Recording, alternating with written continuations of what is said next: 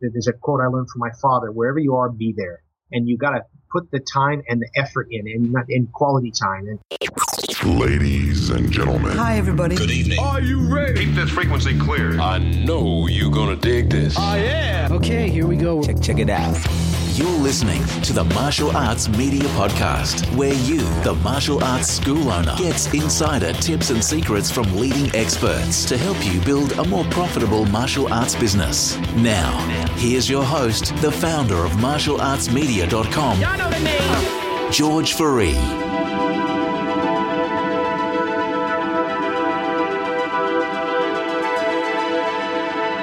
Hi, this is George Fourie. Welcome to another Martial Arts Media Business Podcast, episode number 33.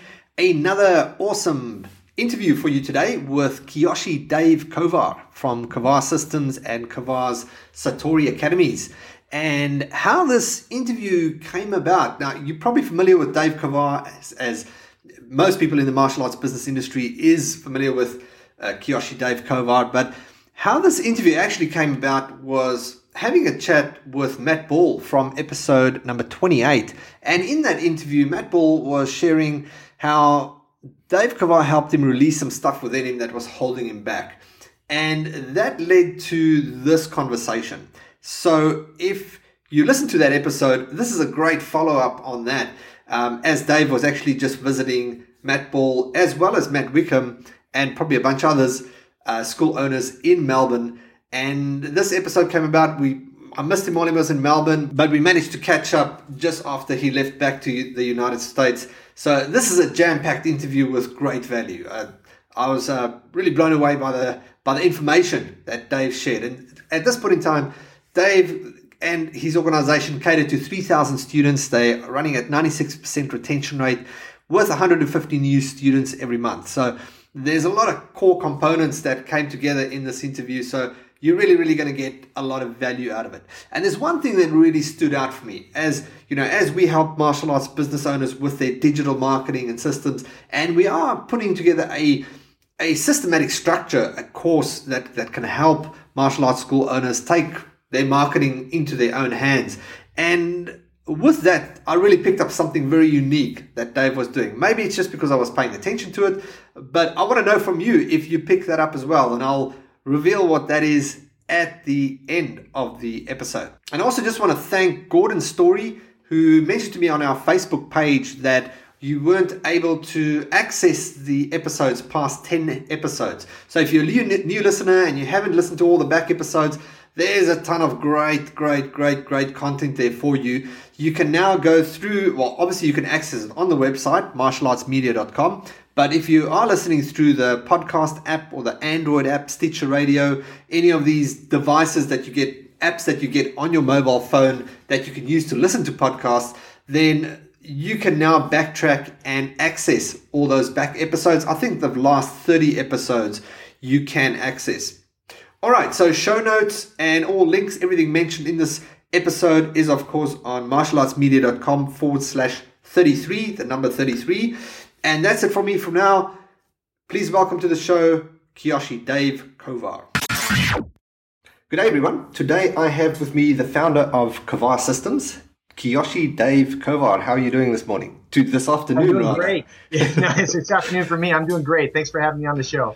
All right, awesome. And today, we, this there's obviously many directions we can take this conversation, but we're going to be discussing things that a, a lot of your your clients have brought up with uh, achieving breakthroughs within their schools and so forth. But we'll get to that in the call. So, welcome, Dave. Well, happy to be here, and, and hope, hopefully I can be some value. Awesome. So, I've, just to take things back right to the beginning, who is Dave Kovar? I'm still trying to figure that one out, you know. uh, so uh, I, I'm just I'm a guy that's been doing martial arts a really long time. So uh, uh I, I started in uh, I always wanted to do. I'm I'm 50, almost 58. So in the in the mid 60s, I'm five or six years old. I saw a silhouette of a guy doing a flying sidekick on a billboard somewhere, and I didn't know what it was, but I knew that's what I wanted to do. And it took several years beyond that before my folks would you know, kind of have anything to do with it. So I I started wrestling in, in, in year seven in like 71. I started karate in 73 and I kind of fell into a school in, in November of 1978. I took over a, a, like a commercial location and it had almost no students. And I was six months out of high school and this is all I've ever done. So this is my, I'm actually in my 39th March of running a martial arts school. And so along the way, you know, I'm still trying to figure it out. I by no means have all the answers, but I, I seem to make a lot less mistakes than I did a decade ago, and certainly a lot less mistakes than I did 25 years ago. Uh, so I spend a lot of our time now uh, coaching other schools. I, I, have a chain of schools in, in Northern California uh, that my company owns. We have eight locations, and we average uh, 327 members per location. So they're good sized schools. Obviously, some are bigger, some are smaller. I have five licensed schools, and then I coach uh, uh, about 150 schools uh, through our, our, our systems through Promac uh, throughout the world. Got probably about a dozen schools in Australia and probably about the same number in the in the UK and a few in Germany, but most of them are in the United States. All right, fantastic. Now, that's I mean, you've you've achieved so much in the martial arts industry. What was what is it like? You know, going back how did how did you start the whole teaching journey, and how did it evolve from training? And I know you also competed as well. So how did you take that stepping stone back in the early days of getting into uh, owning your own school? Yeah, well, you know, it was like back, uh, you know, back then. I'm sure you know you've heard it's nothing any of listeners here have heard. You do what for a living? You teach martial arts for a living? But that's in in, 19, in 2017. In, in 1979 or 78, it was friggin' unheard of, right? I mean, you just did. There was a few schools, but but so uh, I actually talked to my parents. They loaned me the money to take over this school, and I and I was going. I just started at university, and and uh, I promised them if they you know, if, if, they helped me with this, I would, you know, get my education. Anyway, long story short, I we had no clue. There was really very few places to go that had any clue how to run this like a business. It was, and uh, and so it was real trial and error for for years. I mean, I, I for a while I painted houses by day while I taught in the evenings, and then uh, interesting thing happened. I, I always, by the way, back then in the in uh, uh, there was no kids. There's very few kids, I should say, you know, doing martial arts. Like when I started, uh, I was like one of six kids in the whole school under 18, right? And uh, uh and then, but but I kind of always enjoyed working with kids and by the, the early 80s, I, I, had one of the largest student bodies of kids in, in the county, and I had a grand total of 11 junior students. The rest were adults. So there wasn't many. I, I just had one a kids class that met Mondays and Wednesdays at 5 o'clock. That's the only time. The rest were adult groups. And then an interesting thing happened in the mid 80s. Let me see the name of that movie was again. I'm joking. It was Karate Kid. And ooh, poof, overnight things changed. And I literally remember this is absolutely a true story. I would paint at the time I was painting houses and apartments and I would I would paint from seven to three and I'd rush home to my my my duplex and I would take a shower and I'd race and get to the school by four to teach classes till nine, right? I remember I would show up. This would have been like 1986 now. And there would sometimes be a line of parents holding hands with their kids waiting to enroll at our school because there was nowhere to go and there was a big demand. So my, my older brother Tim uh, came on as my business partner in 1987, and that's really when things took off for us. And and uh, and so in the, at the time I was teaching all of the classes, and then in the early 90s, my brother was doing the being the program director, and I was teaching all the classes. We had actually, and by this time I'd had a few assistants, but we actually grew our one facility to this is a legitimate number 903 active members and uh, and this was uh, you know, and, and so my brother would like, come on, man, we got to train some other instructors. And, and so he kind of, we, we sat down and we kind of outlined out some teaching tips and some rules that later on became you know, our first, like, uh, in 1993, we did a, a, how to teach martial arts to kids video series that, that, that, that did really well, actually internationally. And, uh, and that's when we kind of go, okay, you know, we're onto something. And we kind of have, have been ever since kind of fine tuning our, our business and teaching skills. And, and what, what, you know, the whole deal is, is that we actually use our schools as our, our centers of excellence, meaning the stuff that we coach other schools on is actually stuff we really do. You know what I'm saying? It's not just kind of theory and thought. It's, it's, you know, tried and true. And, and, uh, and, uh, and so we've, just made it a point to a lot of uh, you know to spend time on the, the, psychology and science of teaching more so than the actual curriculum we might be teaching. That's what we try to present to other people. Okay, and and can you elaborate a bit more on that? Well, yeah. Uh, uh so, for an example, like back in the day, everybody's got back in the day stories, right? But uh, there was this whole generation. I'm sure it was the same, you know, across the industrialized world. But you know, the martial arts that came back to the States, the people that started teaching were usually former military, right? That were stationed in Okinawa or Korea or somewhere like that. And so when they came back, the, the kind of the line was very blurred. This is my, this is my impression. This is my theory between, you know, boot camp, military, hardcore training and martial arts. And so they got blended together. So the, the, the, the first, you know, couple decades in martial arts in, the, in America was very negative, you know, uh, push-ups till you're blue in the face, uh, uh, kind of the teaching, you hit the guy in the back of the leg with a shinai if his knees aren't bent, you know, all those things that, that, uh, I, am not saying they're, they're wrong. They might be the right thing for, for some people, but, but I think overall the, those teaching methodologies are, are, are kind of archaic now. And we know, like, if you look how they train dogs now, they don't use the stick as much. It's, it's, reward based, and we know people know that's a better way to do it. It simply works better, right?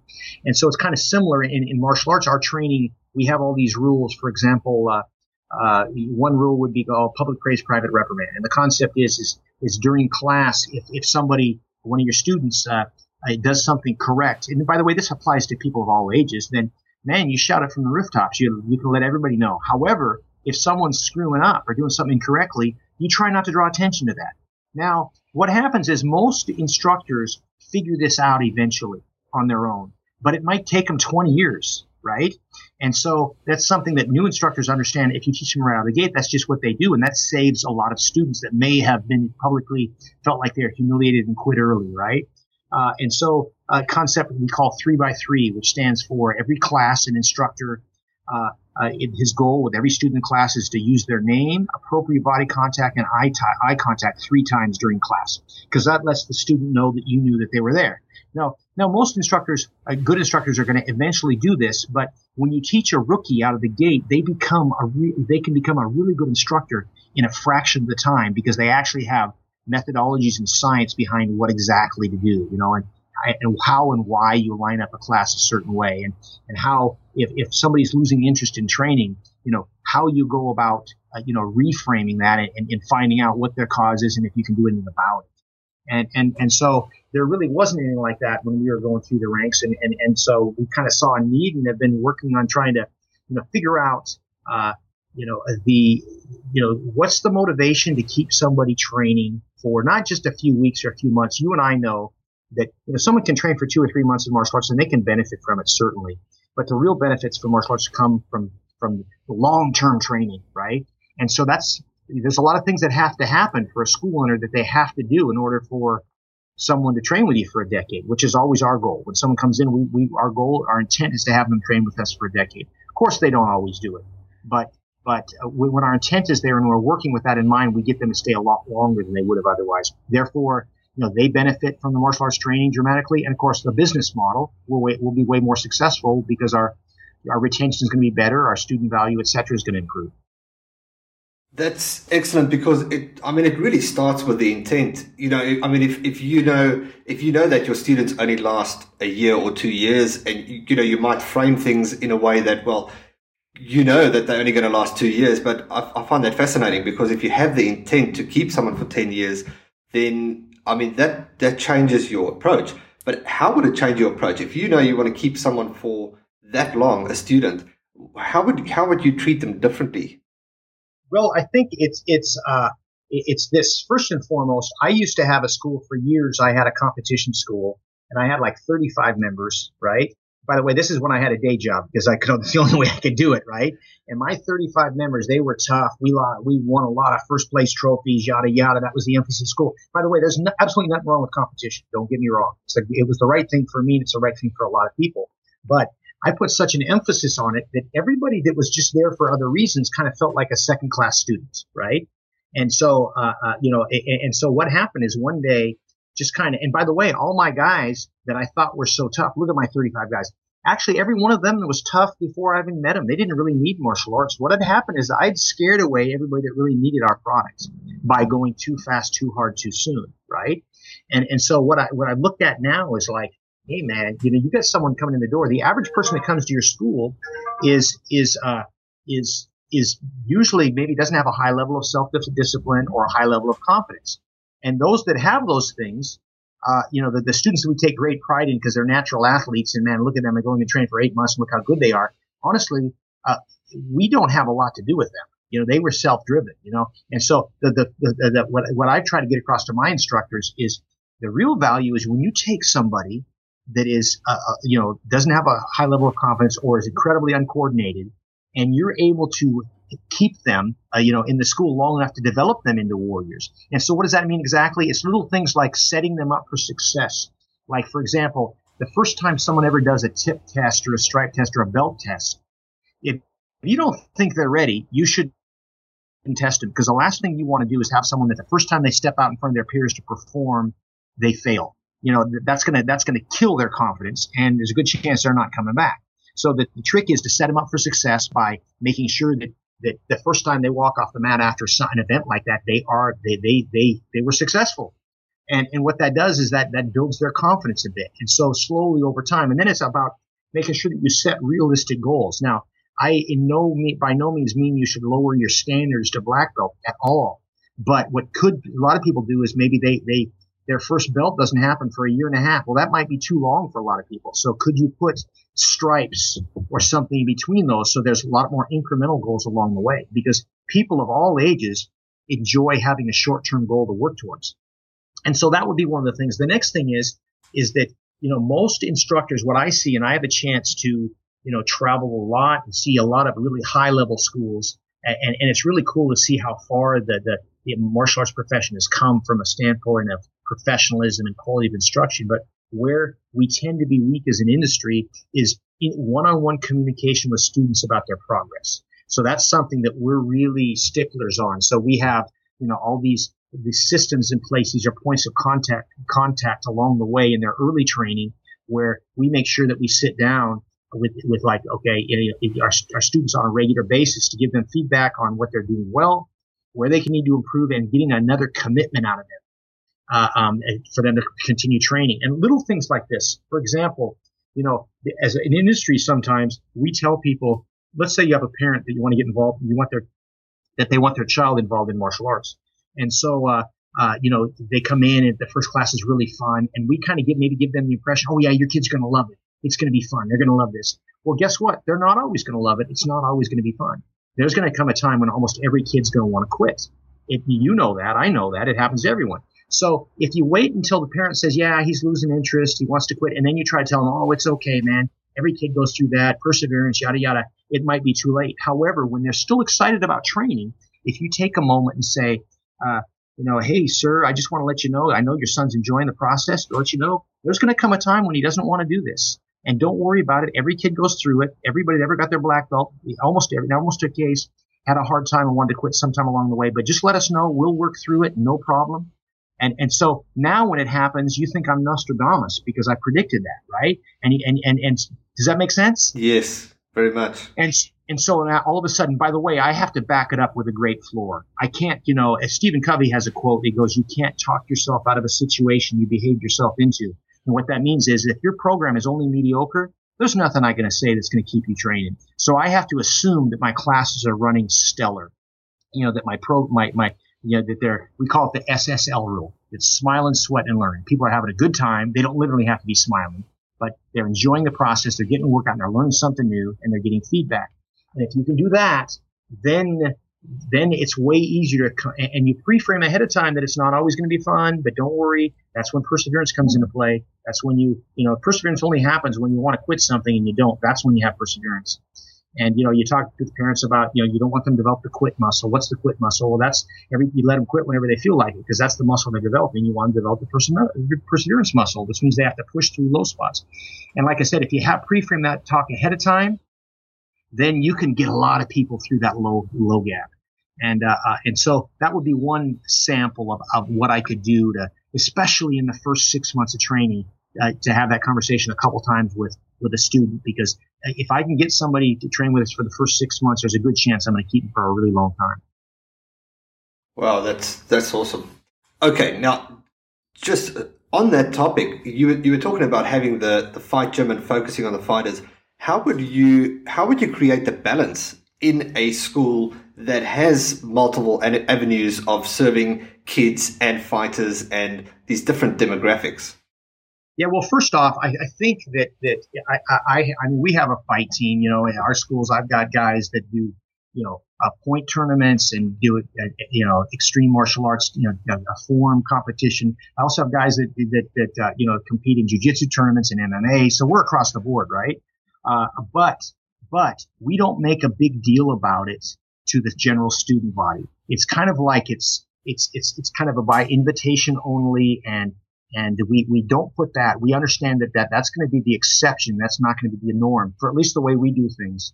And so, uh, especially with you having a, a, fight team, like an adult fight team, I, have seen it kill a lot of schools where they let those guys mix with their regular students, like in a, in a sparring environment. So I think it's, it's really important, important to understand the difference between nature versus nu- nu- nurture, meaning survival of the fittest, nature. All right, new guys in here. I'm training with a fight team, get hurt. I'm no longer trained coming in versus kind of nurturing our students. And we let the, the, the, the beasts, they have their own time that they do that. And you kind of look at that as kind of a hobby because honestly, I don't know. And I'm sure there's somebody out there. I don't know anybody that has like a fight team that really that's how they, unless they have a high level sponsored fighter that really makes any money off a fight team. It's usually a distraction, right?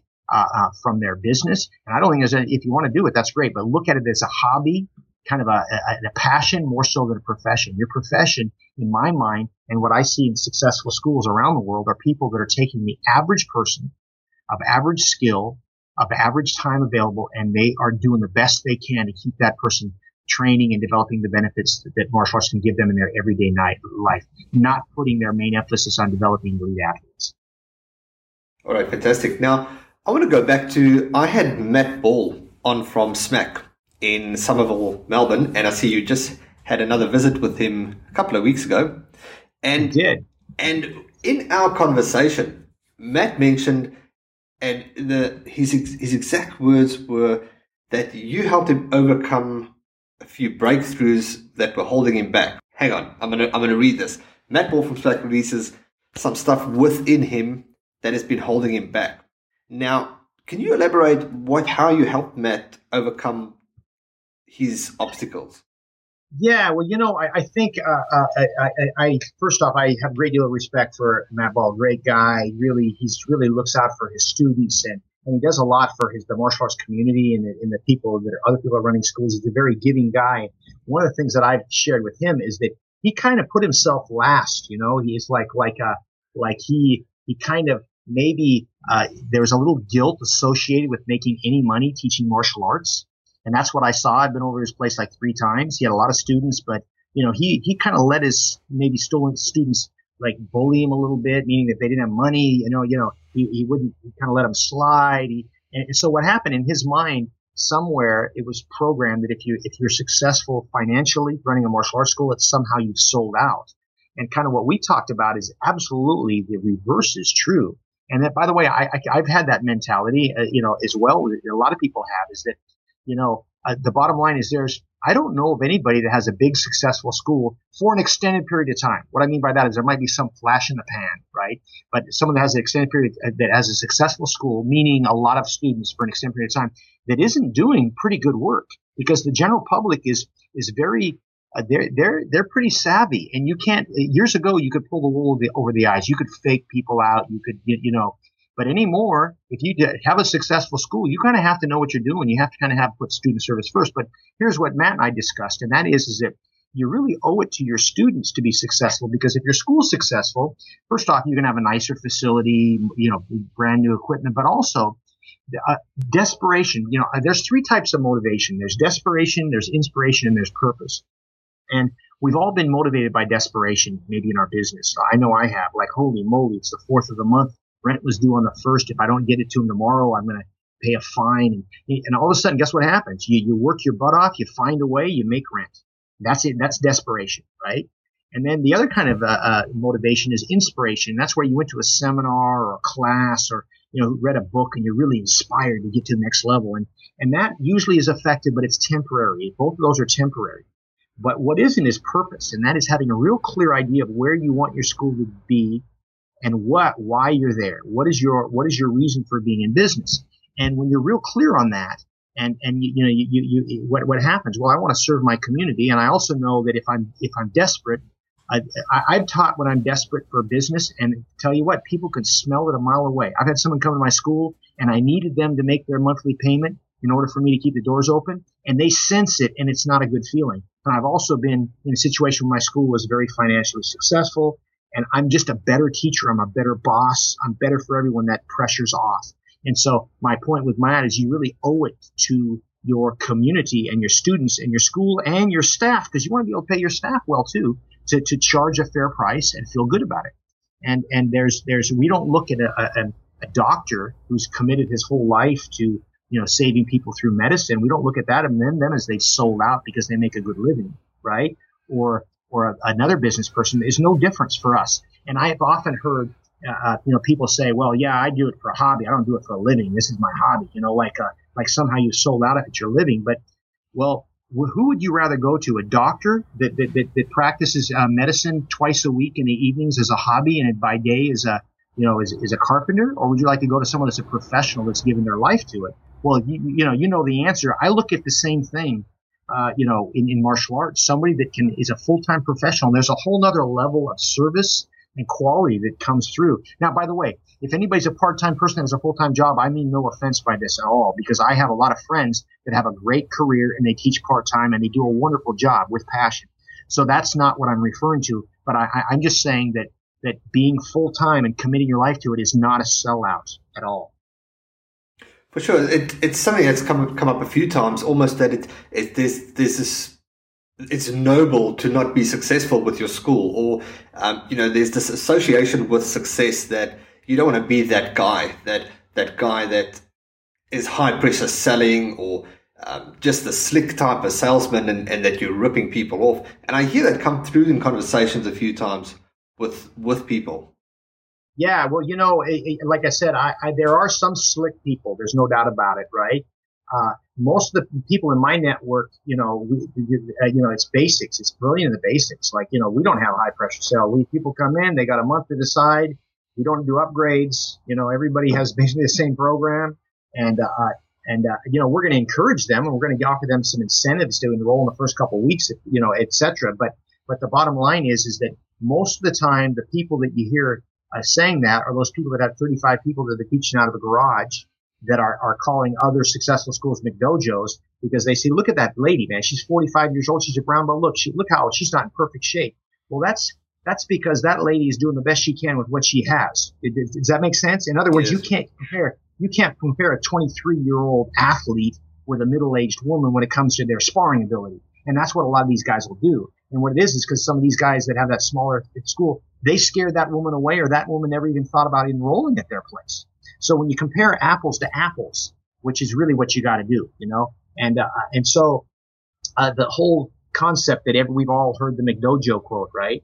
And and it's you rarely do I hear that from somebody that uh, runs a successful school because people that run a school that has a couple hundred students and that are in the trenches, they get all the hard work it takes to to uh, to uh, you know gr- you know keep those students training and and, and not once again not that you're lowering your standards but you're you're not but you also are taking into consideration somebody's age physical ability uh, a, a, natural disposition towards martial arts you know in their training and, and, and you're you're not being stupid with what you're asking beginners to do. But if and so eventually because of that your advanced students are going to end up being really talented that originally had no ability Excellent. Uh-huh. Now, now, another thing that Matt mentioned, he, he mentioned that he really valued your teaching, and, and I can hear, you know, the, the, way you speak with all the acronyms and how you've named all things, you know, all your processes and so forth. It's, I mean, it, it's it's spot on and it's inspiring. And and Matt was mentioning how inspiring it was to work with you, but then in the back of his mind, he was he was a bit skeptical. You know, like, okay, does does this is this really going to work this way? And then when he visited your facilities, he realized that that whole message and all those values resonated throughout your entire organization. Now, do you mind just sharing how do you get everyone to work within the same system, the same values throughout your entire organization? Well, it's a, when I get it figured out, I'll let you know. Meaning we're still we're always working on it, but no, we we've come a long way. So you know, right now we we've got uh, um, 115 employees that work with us at our schools, about 50 full time, the rest are part time. And so any challenge someone has with a, an, a, with an employee, regardless of, you know, what it might be, I promise you, you know, we've dealt with it and may be dealing with it right now, right? I mean, you, you name it, we've dealt with it. And, and, and, and anytime you have two people or more together, there's going to be politics, right? And, but with that said, I'm super proud of our organization and why we've been able to have success, I think, with our team is that a couple things. First off, is we've been doing this a really long time, and so we've been able to plant seeds. Like the majority of my instructors, uh, you know, if you go to any one of our locations, you, are going to see some 35 year old fifth degree black belt that's been training with us for 25 years, right? Started or longer, right? That's kind of the model. Now there's exceptions, of course, but so what's that's allowed us to do is that is that those kids that are now out in someone's school that are 10 years old, uh, you know, taking classes that have been with you for two years, well, you know, uh, those that's our model for the future, right? And so we are. So what that means is is they've come up in a particular system with a certain methodology and a certain belief that's just inherent in them, and and, and kind of our our our kind of model is is that as far as uh, with our team is is we really sincerely try to go to battle for them. Uh, you know, we, we try, I've never wanted to be a place that had a bunch of followers. You know what I'm saying? Some martial arts systems, there's, you know, the, the, the senior guy is like, you know, nobody questions him. Uh, you know, when he comes in the room, everybody stands at attention. And by the way, if you do that in your schools, there's nothing wrong with that. If that's your culture, that's totally cool. There's nothing wrong with that. It, it, can, it's, it's the right thing for some people. For me, we, I wanted a bunch of people that were a part of a team that, that, that were respectful, but allowed to voice their opinion and give feedback to, you know, other people. So that's kind of what we try to create and then we do our best to, to treat them as good as we possibly can, and then we try to pay them as best we possibly can. So there's really six words that sum up my philosophy on developing your team. And the six words are hire right, train right, treat right. So you got to start with the right person. Okay. It's kind of like if you, if you, if you have a pile of poop, doesn't matter what you put on top of it, ice cream, cherries, you know, whipped cream, it's still poop, right? In other words, but so bad analogy, I think, but the point is you got to start with the right person, but that's not enough. Uh, most people, what they do is they wait too long and they, uh, know, for, they need an instructor like, like yesterday. And so looking around there, looking in their advanced class for someone that can do it. And they see three people. None of them are exactly what they wanted, but one is less bad than the other two. So they hire that person. Does that make sense? Yes. Which what yes. what we try to do is we try to plant seeds early, early, early. If we see somebody when they're a yellow belt that we think someday could be a good martial arts instructor, we're having that talk right away. Now, most of them aren't going to ev- develop, but I, I call it plant seeds early and often. And when you plant 10 seeds, one's going to blossom somewhere down the line, right? And the, the very worst thing that happens to the other nine people is they become better students because of the conversation you had about planting that seed, right? And then we work really hard to, we have a very formal training system, knowing that for every instructor we have, there's going to be 10 people that are going to go through that training system that the nine of them aren't going to be quite what we were looking for when we get it that far along. And so, so we're really making it a point to, you know, to develop, you know, by the way, it's a lot easier when they've grown up with particular teaching tips being practiced on them for them to do it. It's natural. What's hard is when you have someone coming from a different culture where maybe it's not as positive or encouraging or they have a different way of doing things to, to kind of retrain that. But then once, so you've hired the right person, You've trained them right. Now the third part is you got to treat them right. You, you know, here's the deal. The reality is you could treat some people really bad. They will never leave you. And you could treat some people super good, perfect, like over the top. And then no matter what you do, they're going to leave you. But there's the majority of the people fall in the middle of that. And if you treat them right and you pay them right and you don't give them a reason to have to leave, they will stick with you. And that's what we've tried to do. That's awesome. Dave, I'm, I'm sure there's many you're, you're definitely a wealth of knowledge and we can talk for hours. But is there anything that, any direction that I haven't taken this conversation that I should have, that we should elaborate more on? You know, you know, I, I think for me, what, what has sustained me, and I, I still love this as much as I ever did. I, I don't, I, am by the way, I'm not teaching, you know, 35 classes a week like I did 20 years ago, right? But as a matter of fact, when I get off the phone tonight, I'm going out to one of the schools. I'm going to teach five classes tonight, right? I don't do that very often, but I'm still in the trenches, but I still love it. But but uh, uh, you know, it, it's it's different for me now. But one of the things that I think is really important for for you know listeners out there that are maybe new to this or people that have been doing this a long time is my kind of motto is martial arts first, teaching second, business third. And what that means is is that man, we can't forget what we're doing and what we're about. I know when my training is going good, I'm just a better teacher, period, when I'm feeling passionate about my martial arts training. And that's half the job of being a good teacher is keeping your training up. And half the job of having a successful school is being a good teacher. So anytime you switch the order and you put business first and, you know, and you switch the order, you might have short-term success and even improved success. It's going to hurt you. So that would be really an important feature here. So that would be like my probably big, and then it's never easy. Uh, teaching martial arts is, you know, you get up every morning and it doesn't matter how successful you were yesterday. You got to do it again today. Uh, some guys have a great deal of success and they put it on autopilot. And they think their success is going to continue only to find out later on that, you know, they didn't stay hungry and all of a sudden they've lost student body and you know, their momentum.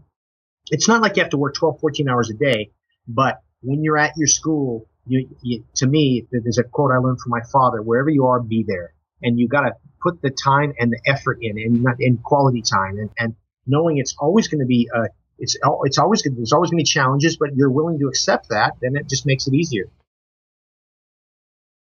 Excellent, Dave. It's been awesome chatting to you, and I, I'm really inspired by your philosophies and your your acronyms and and all these. You can all hear all the wisdom come through in in how you've set up your systems for anybody that wants to get in touch with you and learn more about what you what you offer, where can people get hold of you? Yeah, you can go to uh, um, kovarsystems.com. That's K O V A R S Y S T E M S. We have a bunch of uh, uh, various coaching programs, all the way down from our our initial. We have what's called the instructor's toolbox, which is drills and skills for the classroom, non-style specific warm-up drills and and drills for kicking and striking and grappling and age specific, kids, adults, advanced, beginner, it's pretty cool. It's very affordable. And then all the way up to we have, uh, you know, uh, our, our PROMAC, uh, what's called PROMAC, which stands for Professional Martial Arts Community. And it's where we basically, we, uh, uh, we have a resource library and a calendaring system where we give everybody that's uh, one of our clients, pretty much full access to what we're doing. It's almost like a franchise without a franchise. You know, all the marketing we're doing, all the staff training that we're doing in our schools, all the retention strategies. We kind of help them set up a, a, schedule so that they, they know what they're supposed to do this day and, and you know, and, uh, and how to, how to keep stats and, and the messages they're given to their junior students, etc. So it's pretty comprehensive. Yes, you can go to kovarsystems.com and, and, uh, and, uh, you can sign up to get more, more info and, and we be, we would love to, to help schools, uh, if they were interested. Awesome. David, great chatting to you. Maybe we're going to have to do this again sometime. No worries, man. My pleasure. It was, it was a pleasure being on the call and, and best all your listeners. And, and uh, uh, you guys have an incredibly great day. Awesome. Thanks, Dave. And there you have it. Thank you, Kyoshi Dave. Awesome episode, great value. I want to go back to the beginning of the episode. If you picked up what I was referring to about how Dave expresses information, and what I was talking about was systems, systems and acronyms. Everything's got a name. Three by three. It rhymes. It's easy to it's easy to distinguish. It's easy to define what the system is for what process. And to me, that's got to be why it is so easy to duplicate the entire process and everybody's on the same everybody has the same message and expresses the same values because everything has a process and is defined within a system and look maybe i'm preaching to the choir and you're familiar with this but I know that's quite a hard thing to do to really systemize your business perfectly in a way that everything's dependent on the systems. And I can't remember where I read it, but it was something to the likes of there's no such thing as a bad hire, only a bad system. Because most people, if they've got the right attitude, they can work within a structured system. So it's a lot easier to also, for morale of staff, to blame a system rather than to blame staff or you know personal confidence or issues or something that makes them inadequate of achieving a certain task so focus on the systems. And that's something i've really been focusing on within our business and how we can help martial arts school owners with their digital marketing which can be a very confusing world at times. There's a lot of diverse information of what works and what doesn't. And sometimes you know the information that's out there is really just based on what the person is selling. And so they exclude all the other components that are really making a business work and just focus on their component which is their core and look that's what people do of course to to to sell their their coaching programs but sometimes it doesn't give the full spectrum of what is needed to run a successful business, whether that's in martial arts or any business. More information on that coming up. Again, the show notes are on martialartsmedia.com forward slash 33. We'll be back again next week with another awesome episode. Have a great week. Chat to you then. Cheers. That will conclude this evening's entertainment. Thanks for listening. If you need help building your martial arts school, check out martialartsmedia.com.